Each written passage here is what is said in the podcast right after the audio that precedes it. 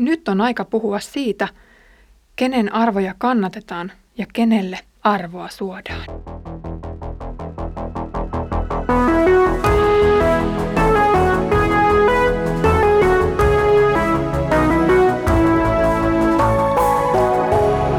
Kirjoitusten pauloissa.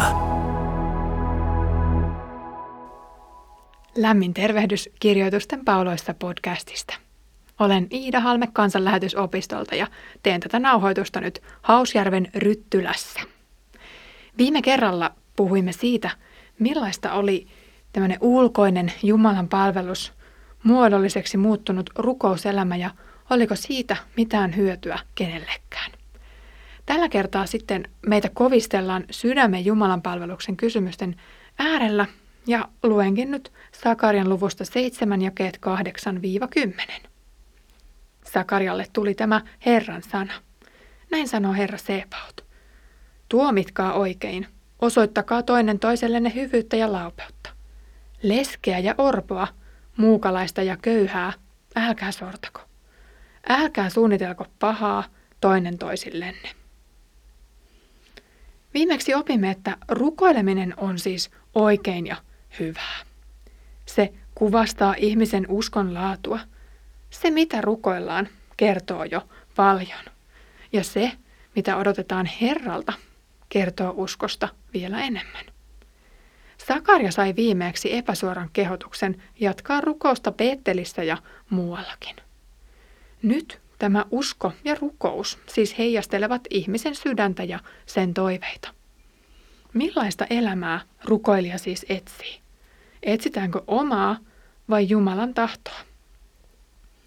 Oikea usko näkyy oikeanlaisena elämänä, ja Herran kunniaa etsivä haluaa toteuttaa Jumalan tahtoa, ainakin siinä määrin kuin sidottu ratkaisuvalta antaa myöten. Rakkauden laki opastaa rakastamaan Jumalaa ja sen myötä lähimmäistä.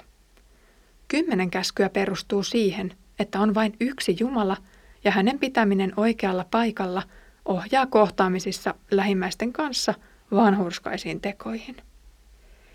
Peetteliläisten paastoaminen sinänsä saattoi johtaa kansan lakihenkisyyteen, jossa kuviteltiin hurskailla teoilla saavutettavan Jumalan kasvot. Se oli väärä tie Jumalan luo. Sillä keinolla löydettiin oma ylpeä sydän, itsepetos ja useimmiten myös läjäpäin pettymyksiä. Samaa ulkokultaisten tietä oli kuljettu Israelissa jo vuosisatojen ajan, ja se oli johtanut heidät epäjumalan palvelukseen ja lopulta pakkosiirtoon. Nyt Sakarja saa Herralta sanan, kuten sukupolvet jo ennen häntä saivat, ja sanomakin oli samansisältöinen. Todellinen Jumalan palvelus näkyy lähimmäisen rakkautena. Kun aiemmin esimerkiksi tässä podcastissa kuulimme Mikon opetusta Hoosean kirjasta, tämä teema oli vahvasti läsnä. Ehkä selkeimmillään teema näkyy Aamoksen kirjassa. Ulkokultainen Jumalan palvelus, vaikka se menisi kuinka käsikirjan mukaan, ei hyödytä lopulta mitään. Rikkaat ja valtaa pitävät olivat Aamoksen kirjassa unohtaneet maan hiljaiset, mutta heidän kärsivät rukouksensa nousivat Jumalan korviin taivaaseen. Herra vaatii nyt parannusta kovasydämisyydestä.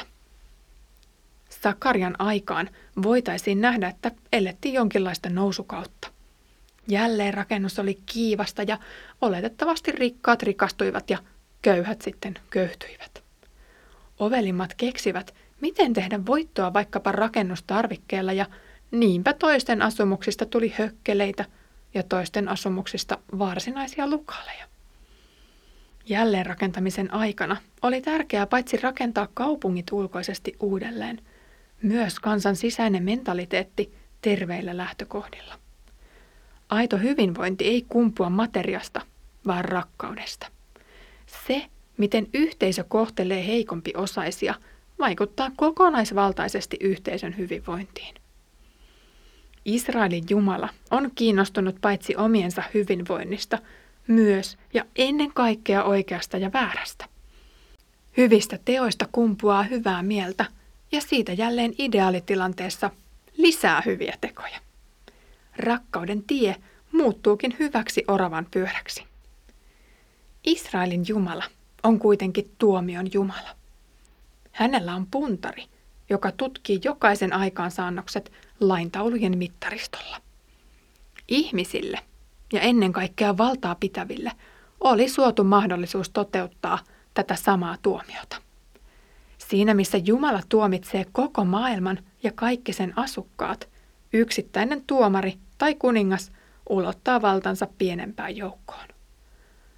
Tuomio on paitsi rangaistusten määräämistä lainrikkojille, myös muunlaista ihmisten kohtelua.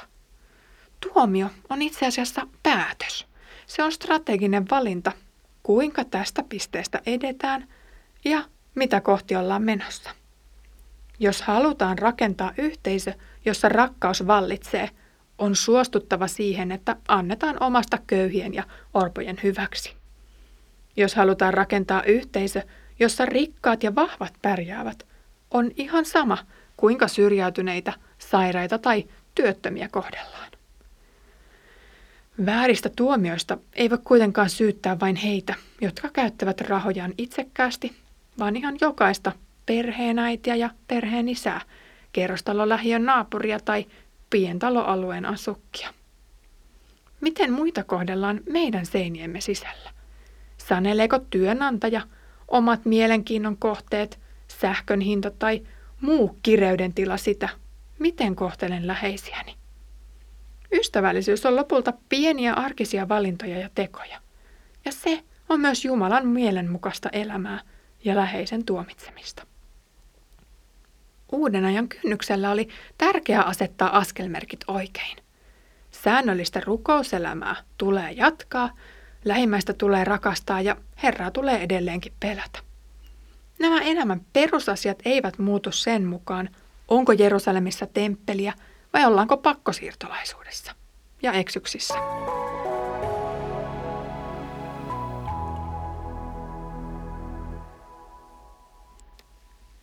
Sakarjan lyhyt lista 4 eri ihmisryhmästä kattaa oikeastaan ison joukon niistä yhteiskunnan hiljaisista, jotka eivät voi tai osaa saada ääntänsä kuuluviin. Orvot ovat niitä lapsia, joista kenelläkään ei ollut suoranaista velvollisuutta tai ainakaan tahtotilaa pitää huolta. Mikä on katulasten tulevaisuus tai pakolaislasten tulevaisuus? Ehkä ystävällinen sukulainen luki Mooseksen lain tarkkaan ja otti hoiviinsa nämä ressukat, mutta kohdeltiinko heitä kuten talon lapsia vai jäikö heille vain armon muruset? Annettiinko heidän selvästi ymmärtää, että asema kasvatti lapsena on jotakin B-luokkaa ja poljettiinko samalla sitä oman arvon tuntoa vanhempien menettämisen surua väheksyen? Lesket olivat tyypillisesti ilman miestä ja ilman elättäjää.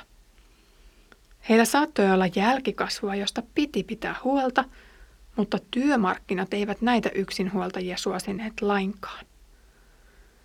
Muukalainen oli joku karsastettu maahanmuuttaja, joka korkean israelilaisen kansallisen identiteetin takia ei voinut koskaan saavuttaa sitä samaa arvostuksen kokemusta ja kohtelua kuin aito patriotti. Ja köyhä. Köyhä oli paitsi rahaton, myös muutoin sivuun jäänyt.